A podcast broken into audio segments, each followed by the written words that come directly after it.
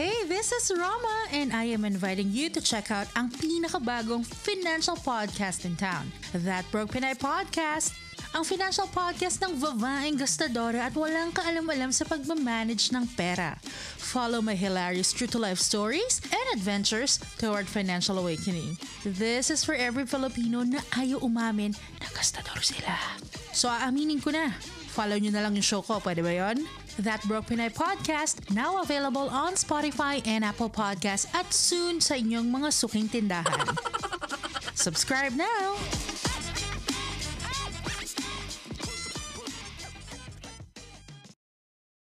Welcome to another episode of the Roma Miklat podcast. And today I have JM Australia of the Pizarra Tales with me. And we will talk about a very interesting topic. Pero bago yan, kilalanin muna natin who is JM and what his podcast is all about. Welcome to the show, JM.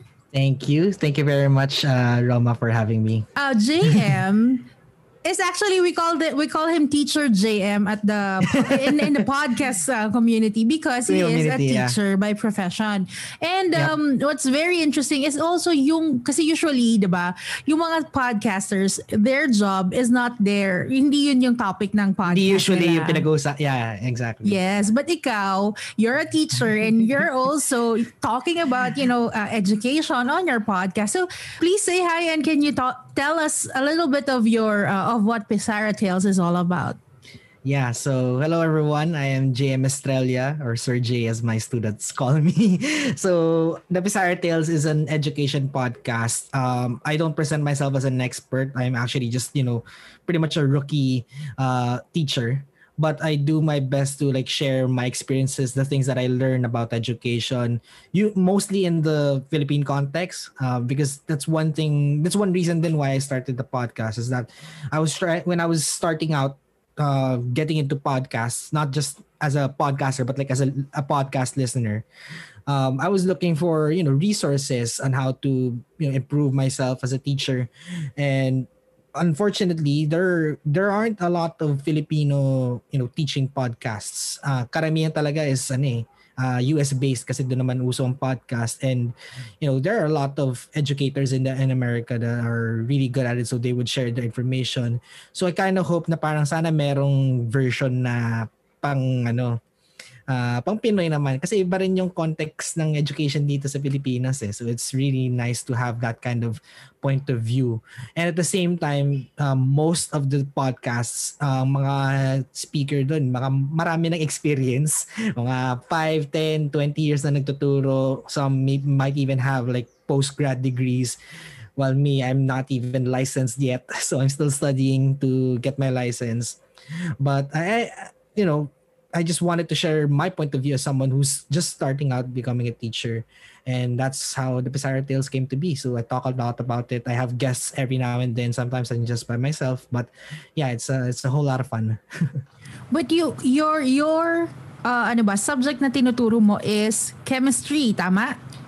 In particular, I I graduated BS Chemistry. So okay. yun yung pinaka-forte ko. But in the school that I work for, um, I teach integrated science kasi yun usually ngayon sa DepEd schools that science is integrated. So biology, physics, chemistry, earth science, nandun lahat yon So, pagkabagaan lang per quarter or in our case per term kasi trimester yung format nung school calendar namin. So, I teach a little bit of everything in a way. And your students are high school, college, ano? Yeah. So, uh, grade 7, 8, 9 currently. Mm. So, kung sa panahon natin ay first year, second year, third year. yes. high school. Third inabutan, year. Inabutan ko rin yun. Third year. third year, yes. Third year. Yes. So, yun, so ito yung medyo, eh, hindi ba siya, ma- how how is it now because of the pandemic, because of the the setup? I mean, it's, I, I would I would say it's more challenging because ito yung years na ma- medyo makukulit yung yeah. estudyante and, mo. And ano eh, like one thing we notice is that um, students are a lot more reserved nowadays kasi I think there's that whole distance eh.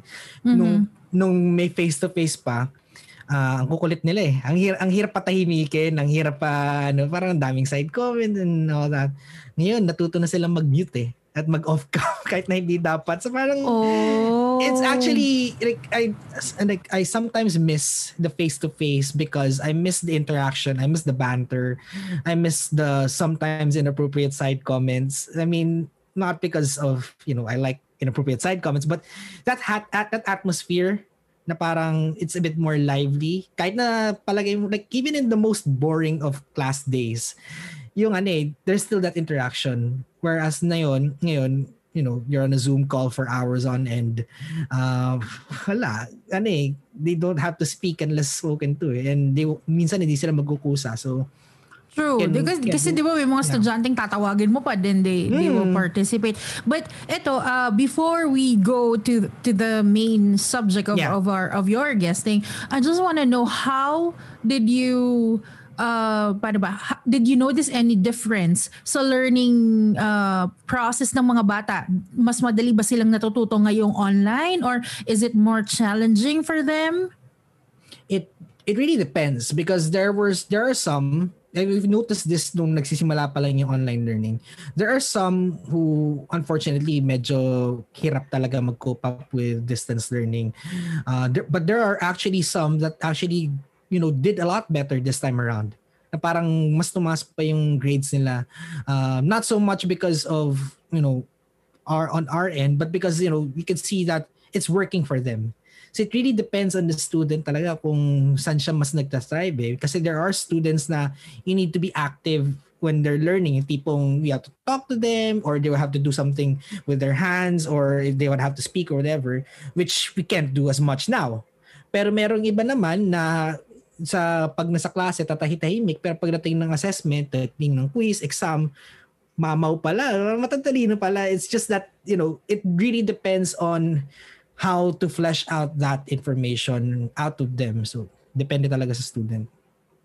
All right. Thank you. Kasi I, I'm, I'm, what I am expecting kasi before, may mga naririnig na ako na it's more challenging for some, for, for, for some students. But I would agree na it's gonna be a mix of, ano, Yeah. of, uh, of uh, learning, yung, yung learning process na it's gonna be a mix kasi depende din, not everyone naman has a good environment. I mean, you know, Yeah. let's admit it. Depende rin, Not- depende rin sa home environment eh. Mamaya But- mo, yung bahay, ang dami pala nila, maingay. Alam mo yung Yeah, ganun. It affects the, the the student, diba?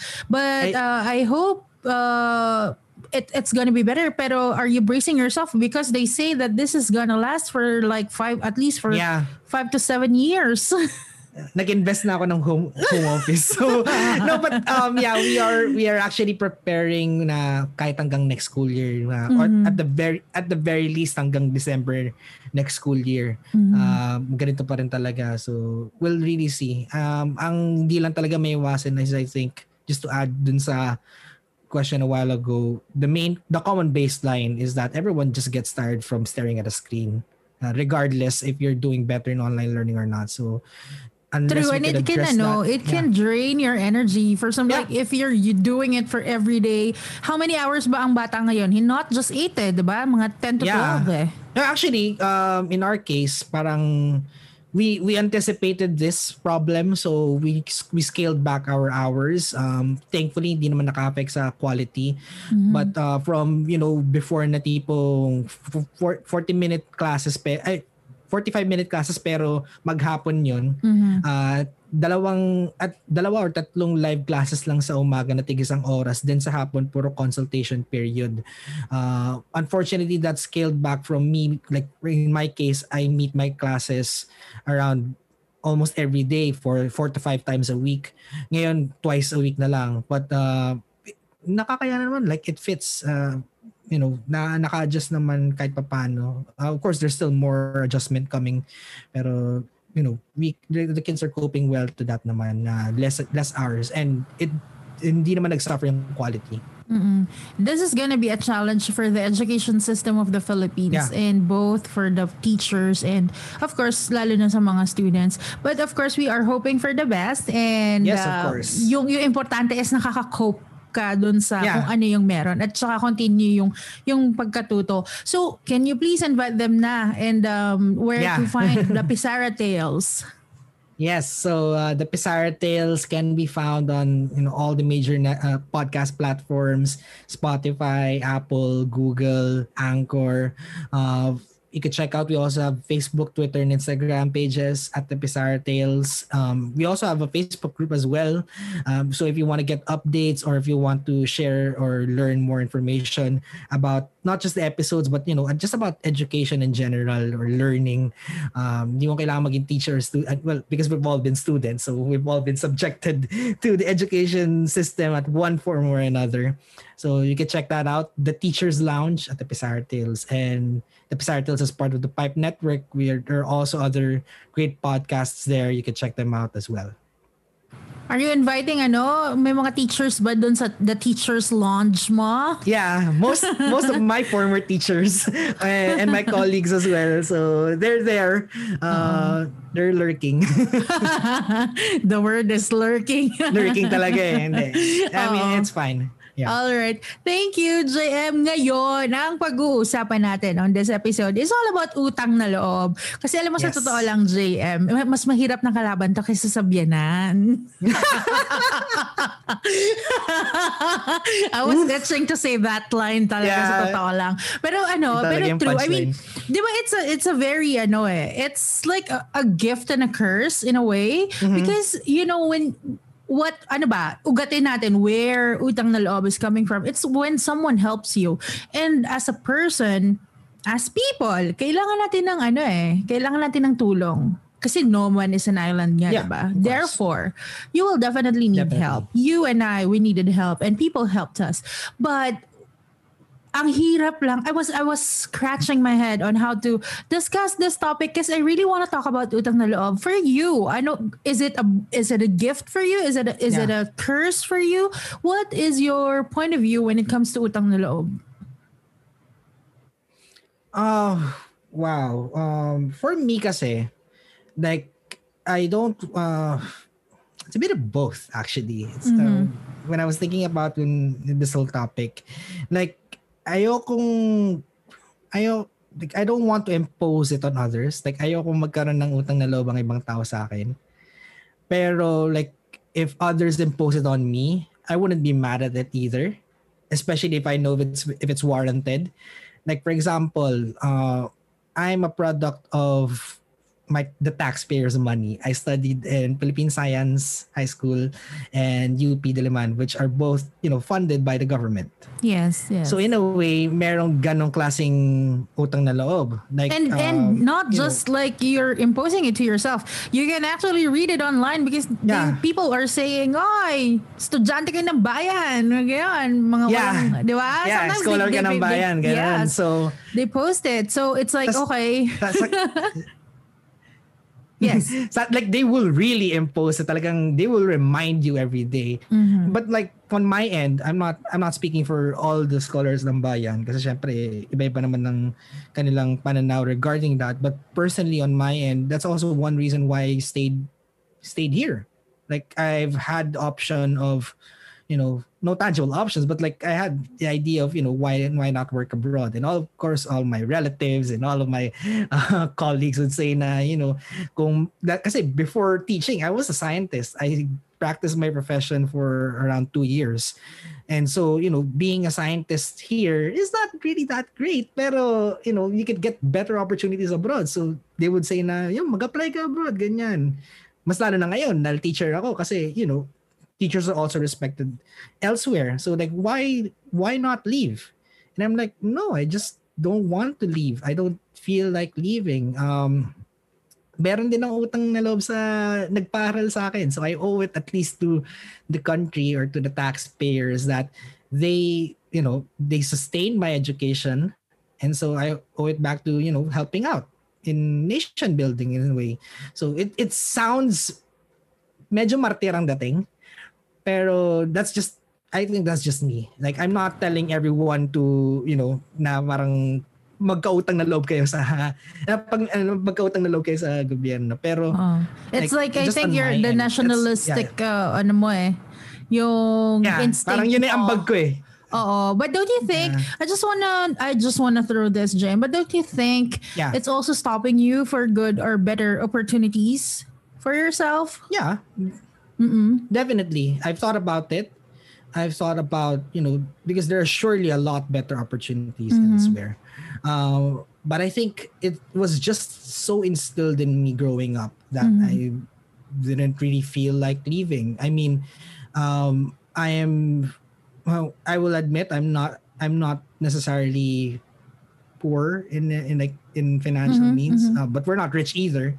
But we are privileged. Nakaka-LL lang, gano'n. Nakaka-LL. Yeah. yeah. Nakakaluwag-luwag, ganyan. Hindi na G, na G. nakakaluwag-luwag naman. Yeah. Yes. So, oo. and you know growing up especially when you enter these schools uh in a way i wouldn't say it's brainwashing but they are going to let you know that there's a that you have that privilege eh. you have the privilege of being there not just because you're smart but because you bested others who were trying to get into the school. So parang you owe it to not just the society but you owe it to yourself to do your best. And yes I thought about going elsewhere but at the same time saan pa ba akong mas kailangan? I mean if I'm going to go elsewhere yes I could impact the society there.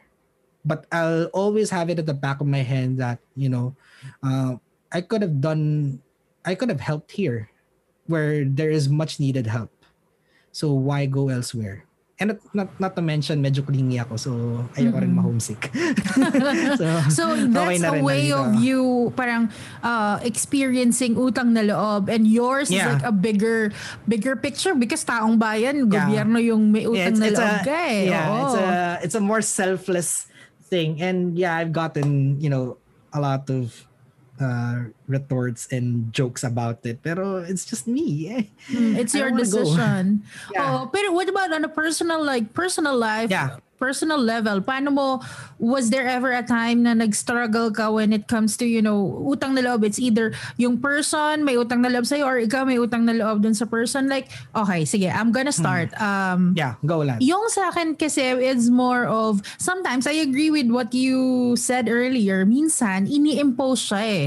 'Di ba? Like, Yeah. ikaw, tumulong ka, wala naman talaga. But then, whenever that person sees you, parang there's an awkward energy between the two of you.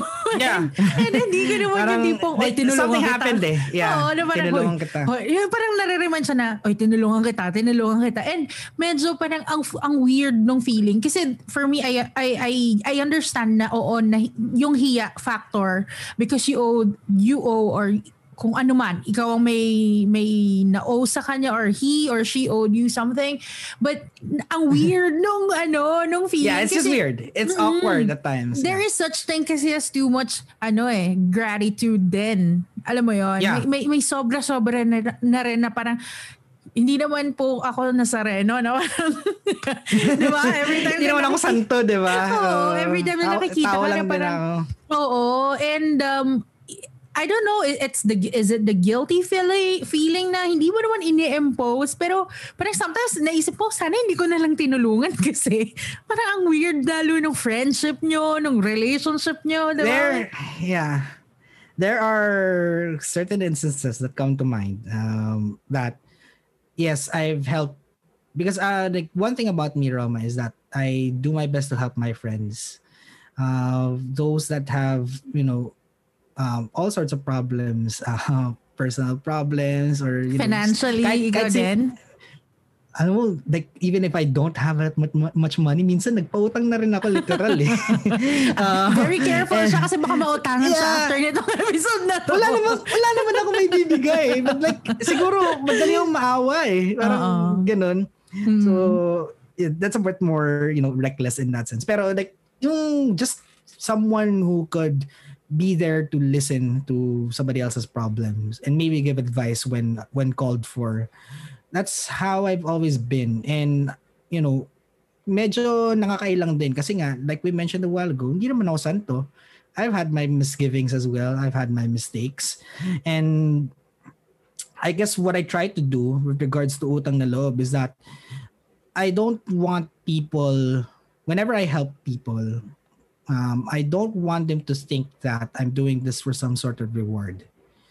And when I start to seem like there, like I'm expecting something, that's where I try to tell myself "Nah, maybe you're doing this for the wrong reasons.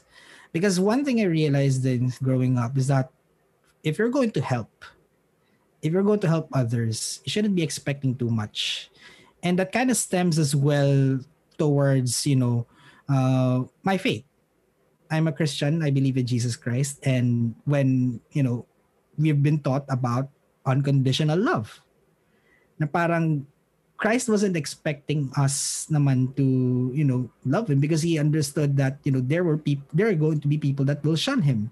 But he died for them anyway. So parang ganun yung uh, yung inspiration ko na parang if I'm going to love others, if I'm going to help others, um, I do my best not to expect, you know, the world and beyond in return. Because I, that's not fair to them.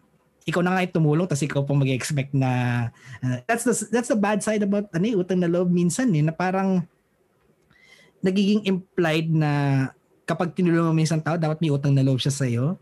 Yeah. And, oh, kasi pag ano, ingrato ka eh. Pagka hindi, oh, if you don't ganun. look back, parang ganun. I, I don't want to be that guy na parang, oh. you know, you owe me uh, yeah, you count you, whatever oh, it is that eh, magbibilangan ano, kayo. Oo, oh, parang oh, tanda mo, yeah. 'di ba? But there are those people kasi na Yeah, of course. Well, at first they would, you know, just genuinely sort of they will give you the energy of yeah, I'm genuinely helping you. But then when when things happen, 'di ba? Bigla they try na to lang, call in favors. Oo, yeah. bigla na lang nagbibilang na pala. Ay, may listahan. No, uh, Ay, may listahan. Nag no, admit, admittedly, may gana, like there are times that I mm. succumb to that na parang, mm. you know, tinulungan mo ko dito, can't you help me again? Right? You know, know, parang, mm-hmm. itinulong kita dito, you know, parang, why can't you do this for me? Mm-hmm. And I felt that at times. Uh, a, a more shallow example of that would be, um, I don't know why I should why I should be talking about this. Birthday parties.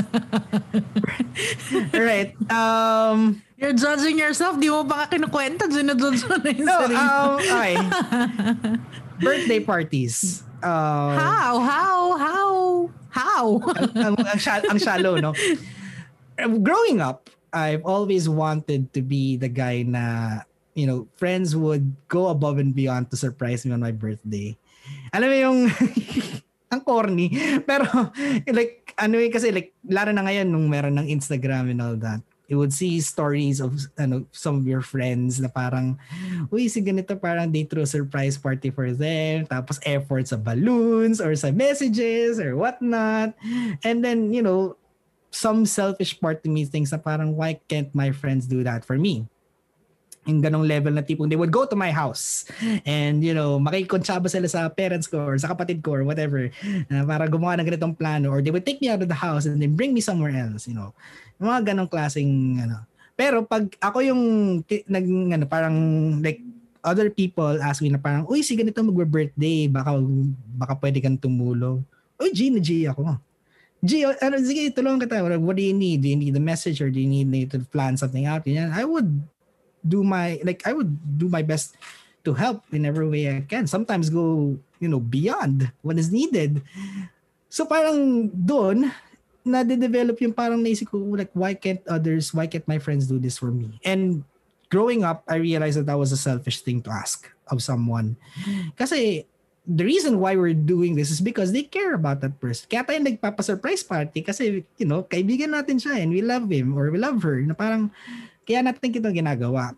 And when you start to count those instances, ang mangyayari lang, ikaw lang yung talo.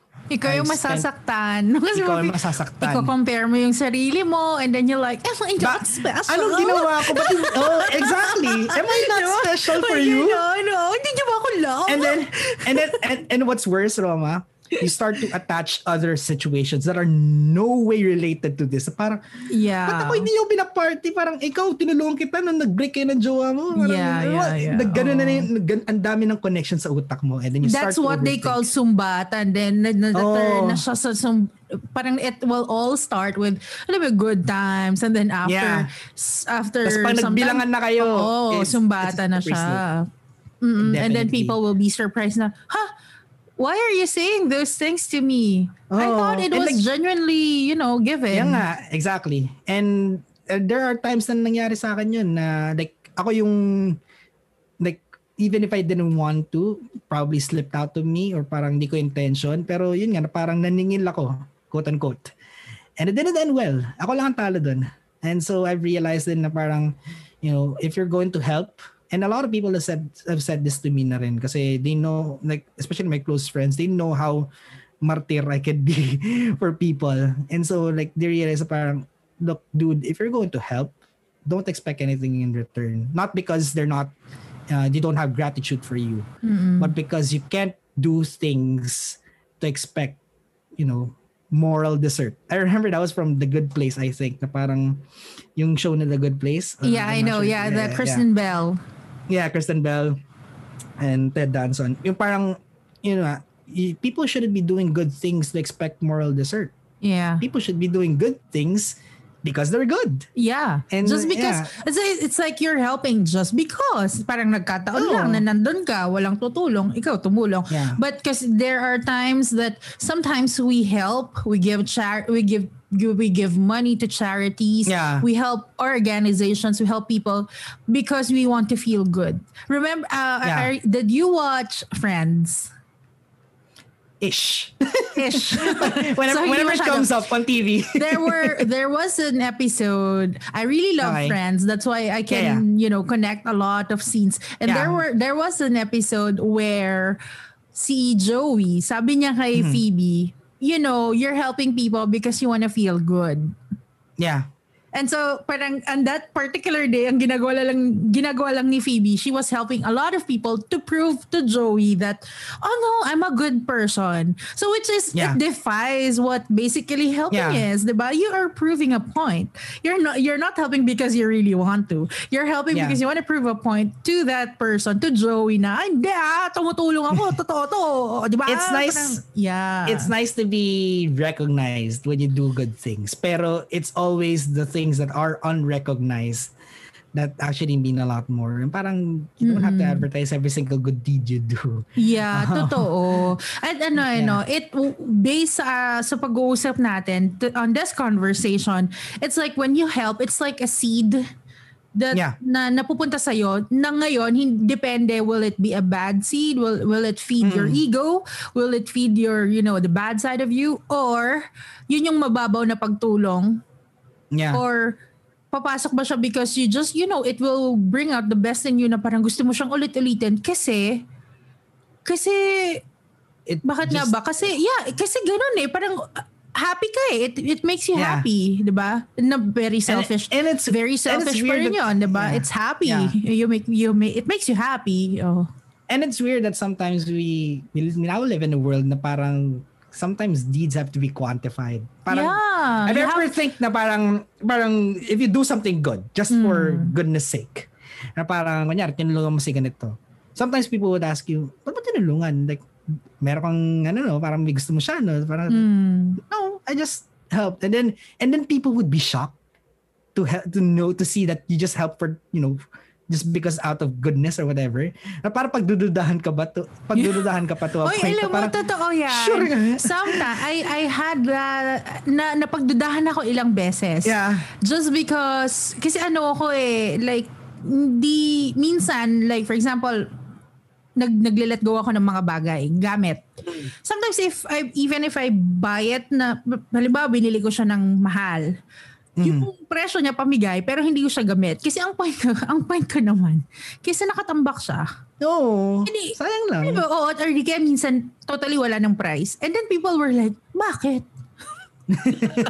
parang ako may parang pagdudahan. Is there something wrong with this? Oo, parang, It's too good to be Catch. true. O ano ka? Sabi ko, wala lang. Kasi one year na siya sa taguan, walang gumagamit. Sayang naman. Or on my Diba? end, at ang sa akin naman, and here I get, here again, again uh, here I am again incriminating myself. Pero, gusto, ko yung, uh, gusto ko yung disclosure.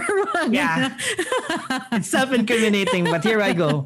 No, um, I'm at that point where, well, not now, but I used to, you know, uh, go around and meet women, Mhm. just as your your usual early 20 year old Yeah, it's okay because you're you're a very you're a very Yeah. single person and uh, yeah you know And- yeah very much thing is- available.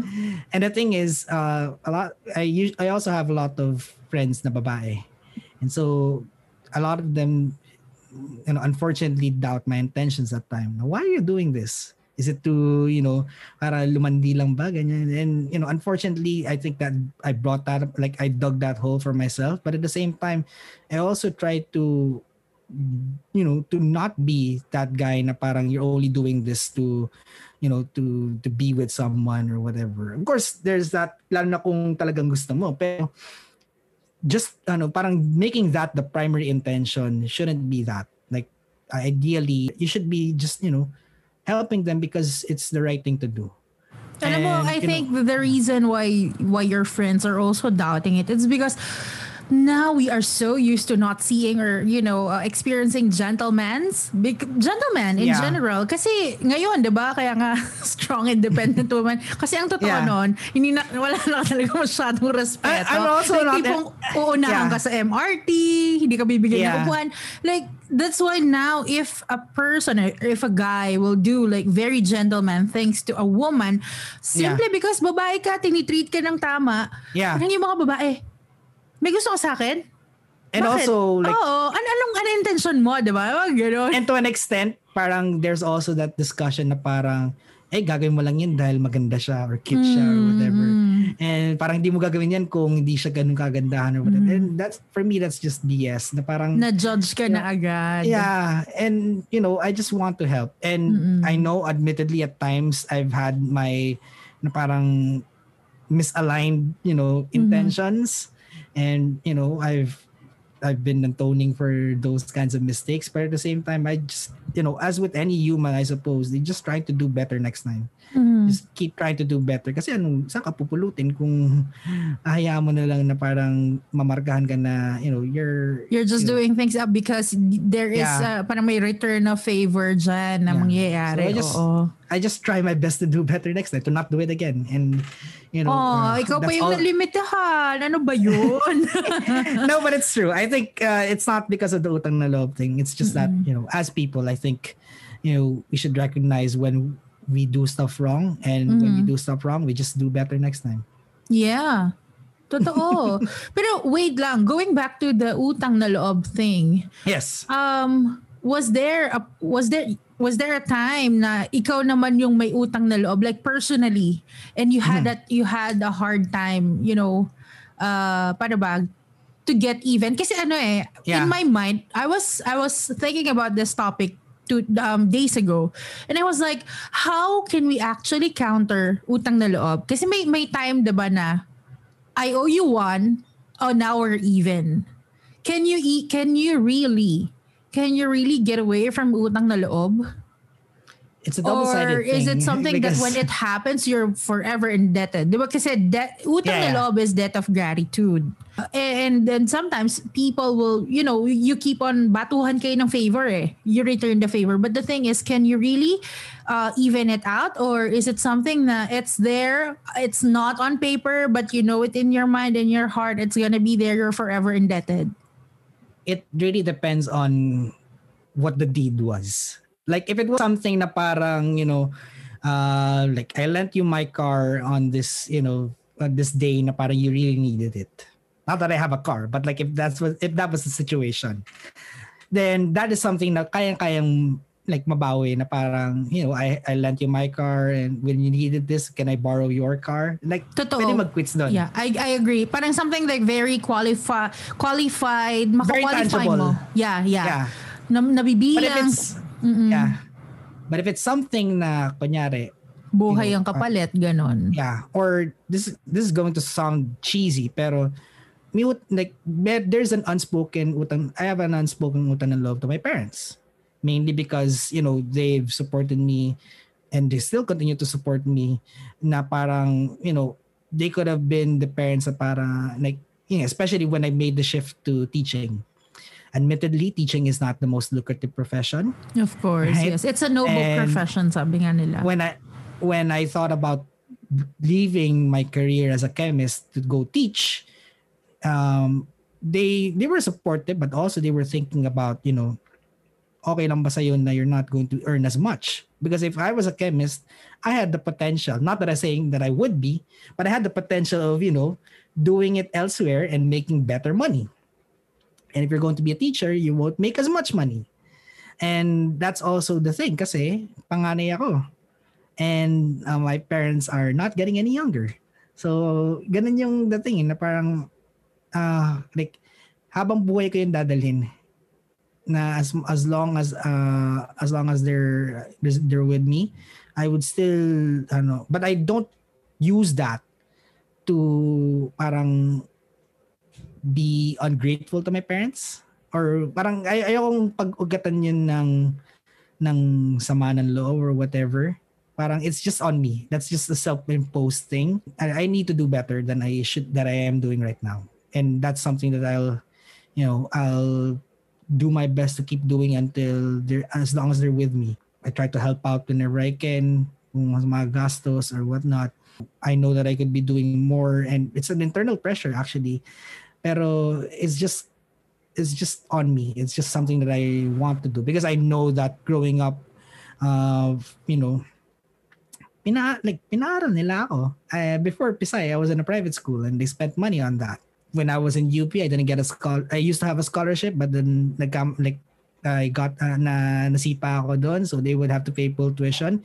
Binayaran din nila yun. Uh, you know, they supported me in that un- time that I was unemployed. Binayaran nila yan. So parang, you know, I know it sounds bilangan din, pero that's something parang hindi ko mababawi. That's why I was really happy when um, after after board exam, my first job was actually being a research assistant. And when I got my first paycheck ever, like I treated them to dinner. And I remember na parang it was something very small na parang yun, like I just paid for dinner, but it meant so much to me because that was the first time I ever treated my parents to dinner with money that I earned, uh, like as a job. Oh, and, nothing you know, beats the first paycheck talaga. Uh, and the memories parang, of the first paycheck. And the, what's great as well is that um, my parents, even if they don't, they, they're not imposing this utang na loob on me. Like all the talk of me na nagkakautang na loob sa kanila, it's just an internal thing. Like they've never sinabihan na, you know, ano, pagtanda namin, alaga, dapat alagaan mo. Of course, they say that jokingly at time to time, but they never made it seem na parang it was my obligation. Because for them, like they did, they, you know, my dad's retired, but my mom's still working, and they're working because you know, to support the family, but it's not because they expected anything in return. Same then with you know, pananaw namin as Christians, parang they're doing this because of love. So it's just that, na parang hindi nila pinamukha sa akin na ano mo na porket panganay ako dapat na like sustento ako ni like almost everything. Parang it was just something na we decided to do na I wanted to help out. So I started like on my end ako yung humpay ng tubig. So yung mga ganun yung mga utilities and all that. So I just try and once I you know hopefully when I get better in my career I would love to help out more But sorry if I'm rambling for too long because I just reminded of this discussion, not a discussion, it's like an ongoing thing about parents having kids. Because a lot of people from my generation now don't really are not really keen on having kids. And I think that stems from some of them unfortunately having parents that make it seem that they should owe something to their parents because nilawal namin kayo dito. And always the ar- the argument would be na you know, we didn't ask to be born. Like, you guys had sex and had us. That's not our fault. Parang ganun. Pero, um, I don't want, I, I, because the thing with that discussion kasi is that I, I don't feel good as well na parang being that ungrateful. Because from my end, I am thankful that, you know, na when they had me, they cared for me. But at the same time, I'm really also thankful that they didn't make it seem na parang, you know, uh, they lost all their passions because of having us. It's like yung na, parang responsibilidad kayo masyado. You didn't feel yeah, that. Parang, oh. They care for us because they love us. Not because um, uh, they're expecting us to, you know bring them out of poverty or whatever which is unfortunately some how some parents deal with it. And that only breeds um, ungrateful stu- uh, kids.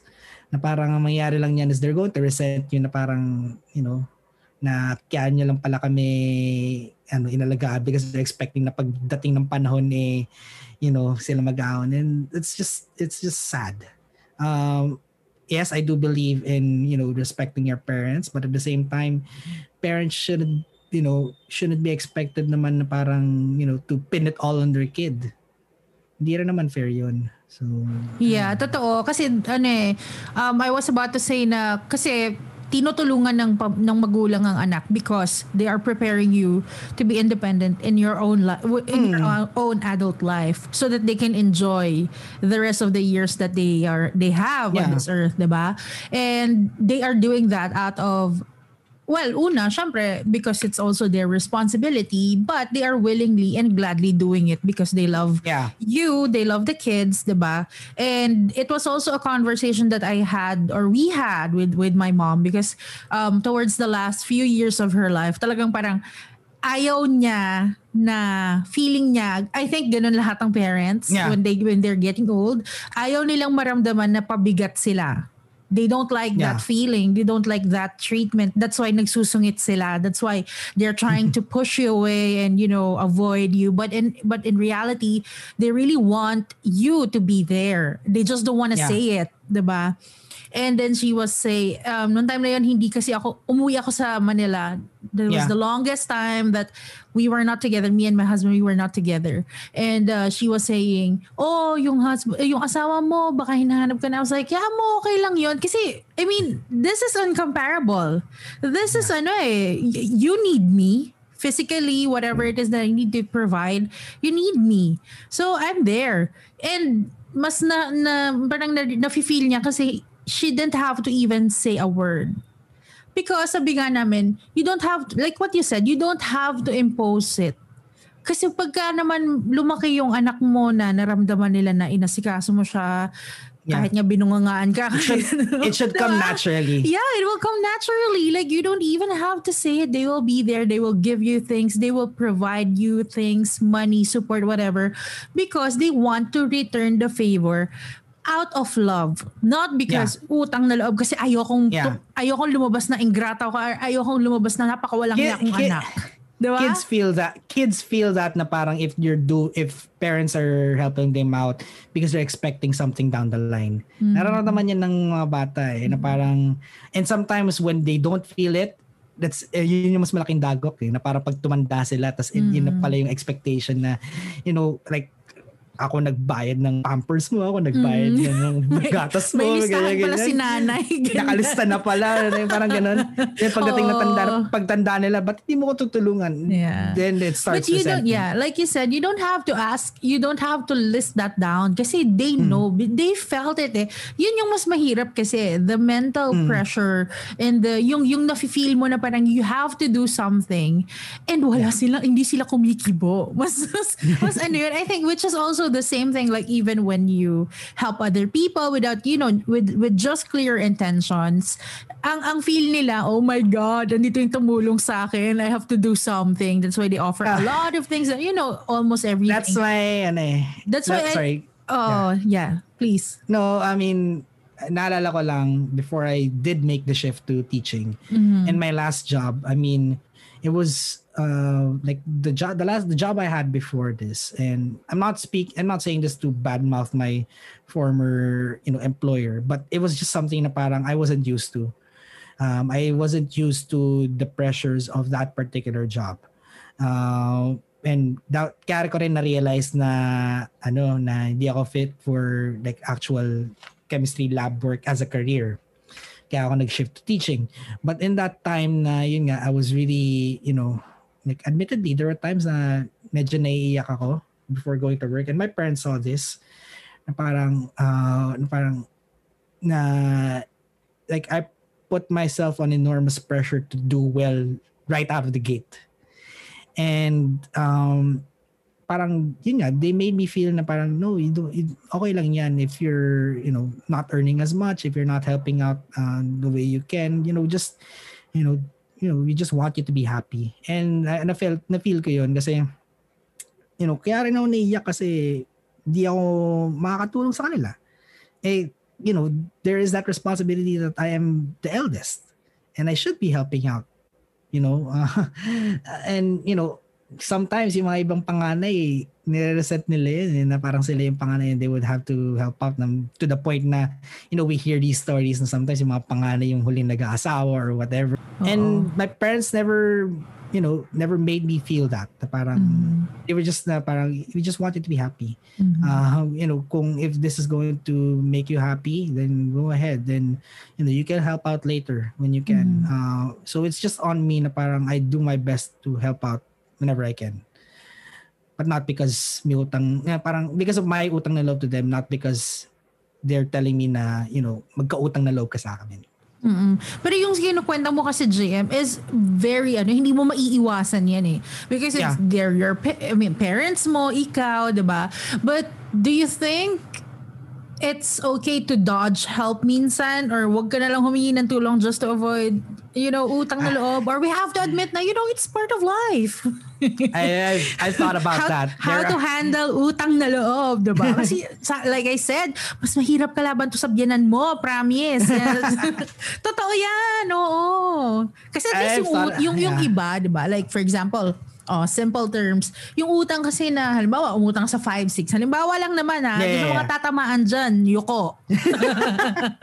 halimbawa, umutang ka ng 5-6 the moment that you paid it, you're done. Diba? Tapos na yan eh. Yeah. Oo eh. Pero yung, pero yung utang na love kasi hindi eh. It's, it's a different ano, animal eh. It's hard to quantify intangibles like that eh. Yeah. parang, you know, um, yeah, like going back to my analogy a while ago, it would have been easier if, you know, it was just something as simple as, you know, pinahiram ng kotse mm-hmm. uh, on, on a day that they needed it and mm-hmm. then you know or pinayaran damit on a day that they needed it that's something that madaling i-quantify but what how what do you do to someone who for example like hypothetically you know saved your life Yes, what that's, if you that's were gonna yeah. be different. It's still it's a very different scenario. I, I would say. Talagang forever uh, indebted ka na doon kasi wala ka ngayon. Yeah. Halimbawa, di ba? Nandiyan ka ngayon, tumatawid, di ba? Tapos biglang munti ka ng masagasaan, then someone saved you. I mean, you know. There was a, there was a time when I literally saved someone's life. So, uh, and how did you warning. feel? How did you feel at that very moment? What was in your head? Why were you? a lot of things actually because person? there was a lot of there was a lot of context involved in me helping that person. And I don't want to get into the specifics of it. And also content warning na. Palagay na lang ng content warning before this. oh, sige, sige. Because it, it is a pretty dark time uh, when that happened. But basically, I was in one part of Metro Manila and I raced to the other part just to help out. because it was a dark time for this person uh, you know, talagang literal agaw buhay yung dating. And we can, we, uh, you know, you kind of kind of get where I'm, you, you understand what I'm getting at with what happened in that person.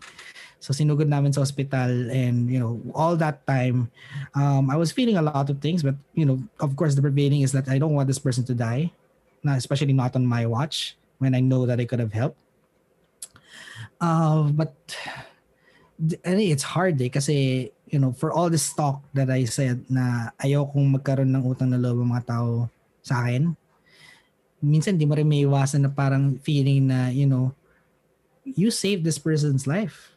And, you know, so, unfortunately, um, like, what, umayos ka, parang gano'n. Oo, oh, parang umayos ka. Like, parang you owe me, ganyan. And, you know, I don't, I don't want that. Yeah. Pero na, naramdaman ko yun, especially immediately after when, you know, this person got better, uh, they're alive, and, you know, for a time, medyo, like, medyo, like, this person has done not so nice things towards me, mm-hmm. said not so nice things towards me. But at the back of my head, parang, you know, I saved your, I, I just want to say, I, you know, I mm-hmm. saved your life. Why are you doing this to me? Like, mm-hmm. parang, you know, uh, you know, like, hindi na nga ako naniningil eh. Just, mm-hmm. you know, leave me alone. Or, you know, get off my case. And, you know, I, I didn't say that, those things, but I was feeling them and I wasn't proud of it.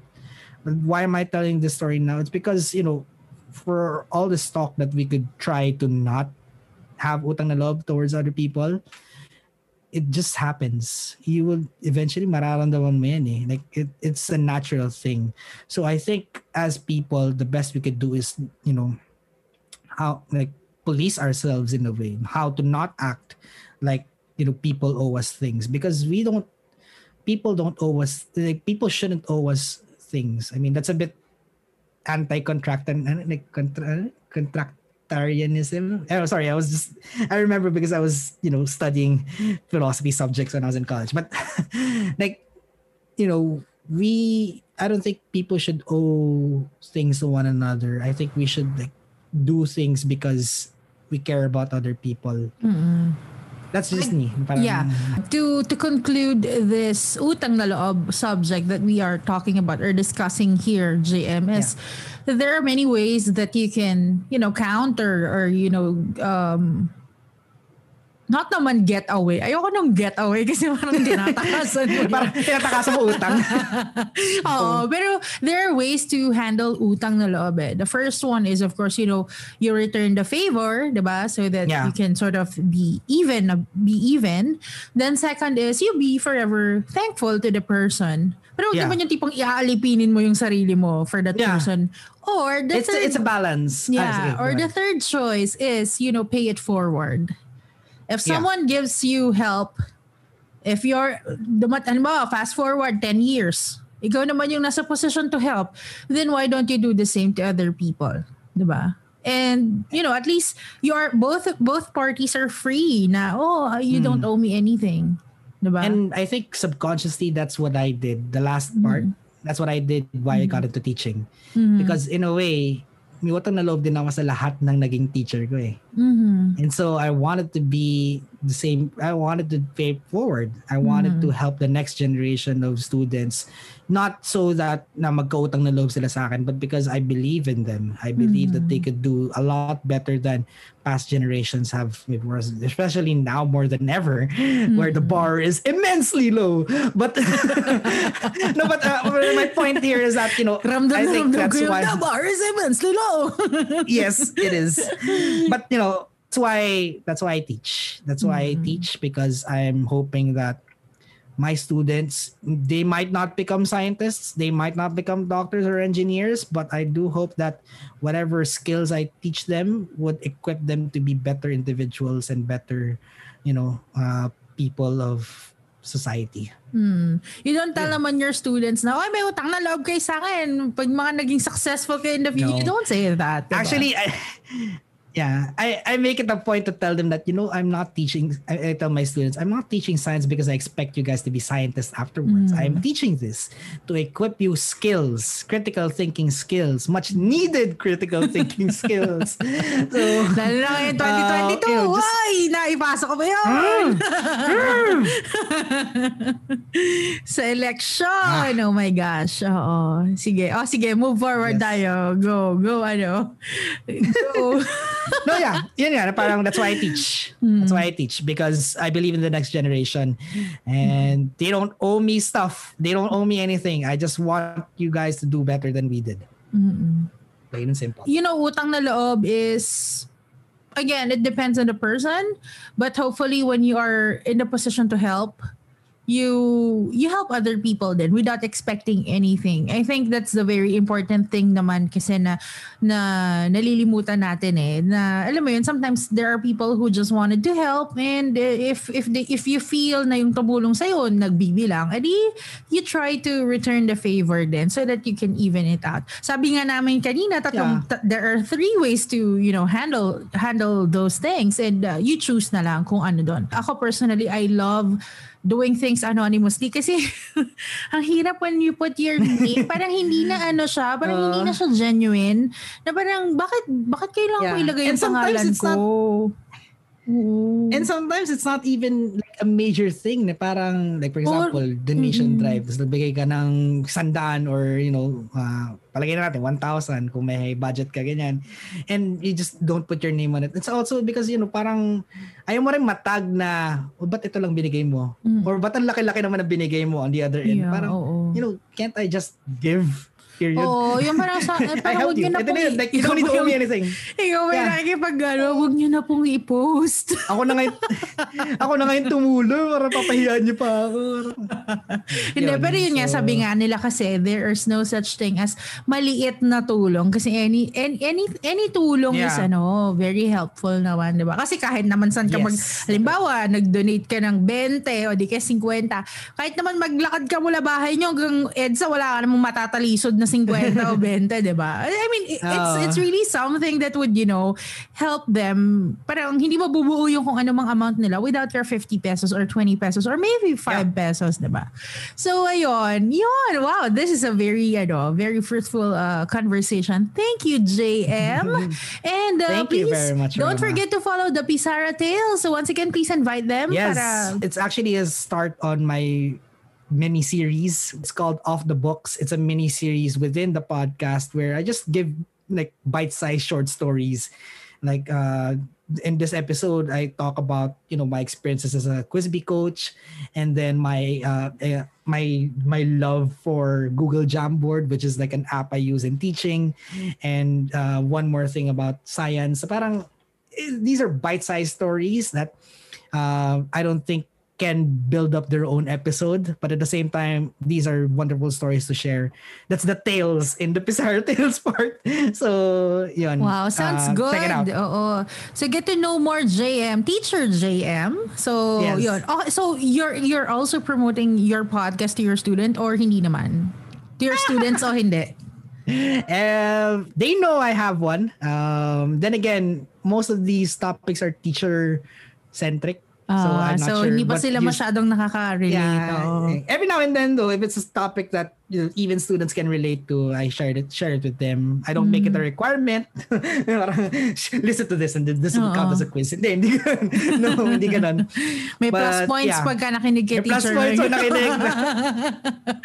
Minsan sila yung manghihingi na parang, Sir, can we have plus points? I listen to your podcast. Like, no. Paala kayo dyan. Thank you for the thank you for the listens.